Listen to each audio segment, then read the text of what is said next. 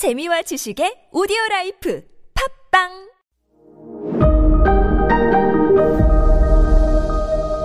네, 여러분 안녕하십니까. 역사 스토리텔러 썬킴 인사드리겠습니다. 자, 지난 시간에 그 동로마 제국이 메흐메드 2세에 의해서 멸망한 여러 가지 나비 효과를 말씀드렸죠.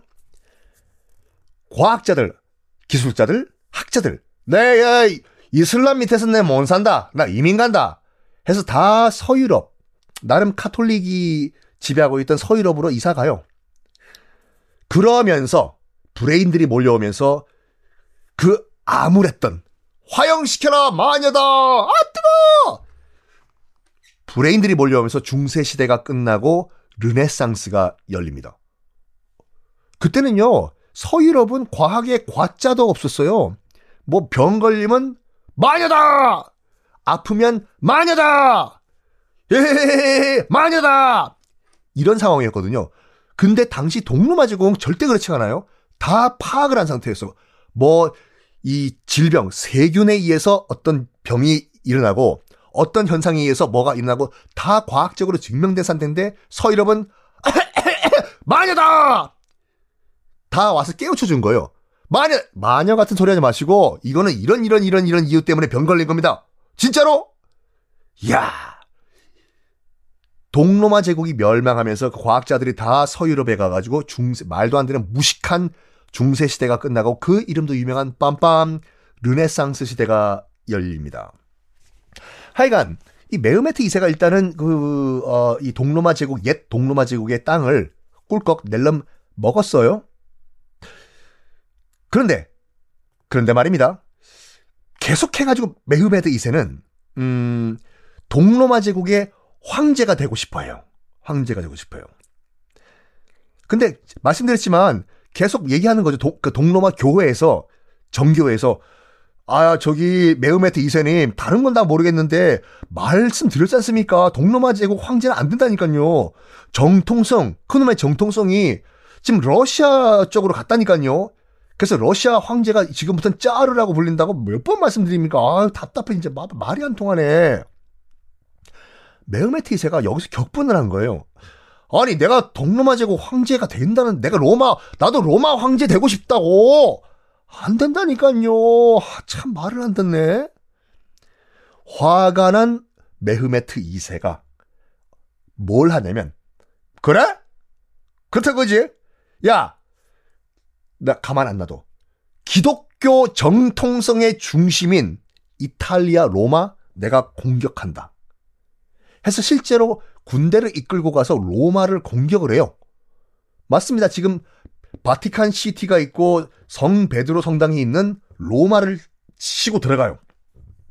하지만 당시 로마 그리고 교황청 군대가 생각보다 저항을 강력하게 합니다. 그러니까 약간 만만하게 봤어요. 메흐메트 2세 그 도시 하나 점령하는데 무슨 우리가 대군을 끌고 가냐. 그래서 군대도 별로 안 끌고 가거든요. 근데 생각보다 저항을 강하게 하니까 교황청에서 어라? 어, 이거, 야, 이 작은 고추가 좀 맵네? 좀 하는데? 너희들 딱 기다려, 어? 어, 야, 이왕 우리 군, 군대 끌고 온 김에 말이야. 저 밑에 이집트 잠깐 우리 점령 좀 할까? 로마 기다려!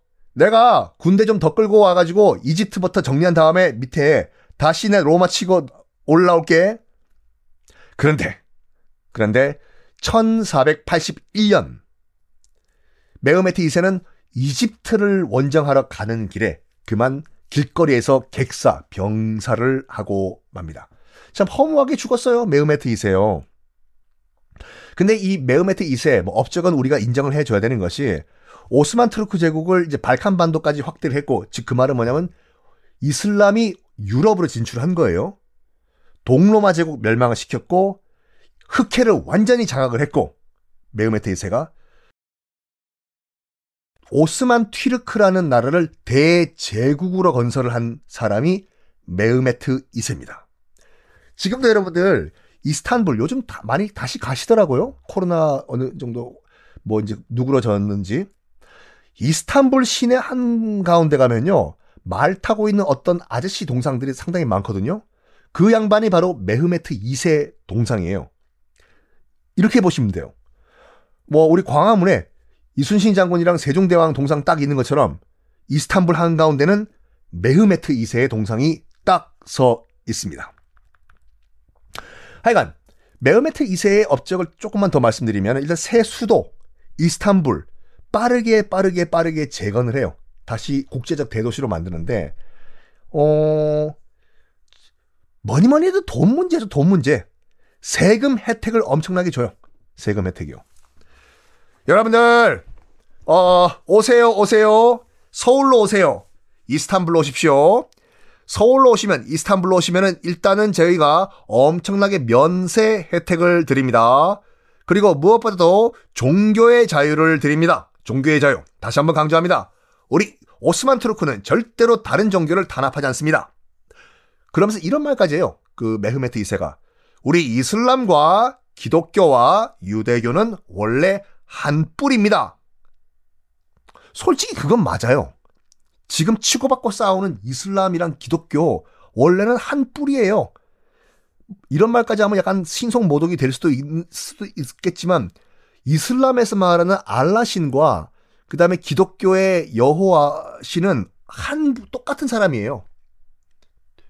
똑같고 아브라함 똑같이 한 뿌리 다 아브라함의 후손들이에요.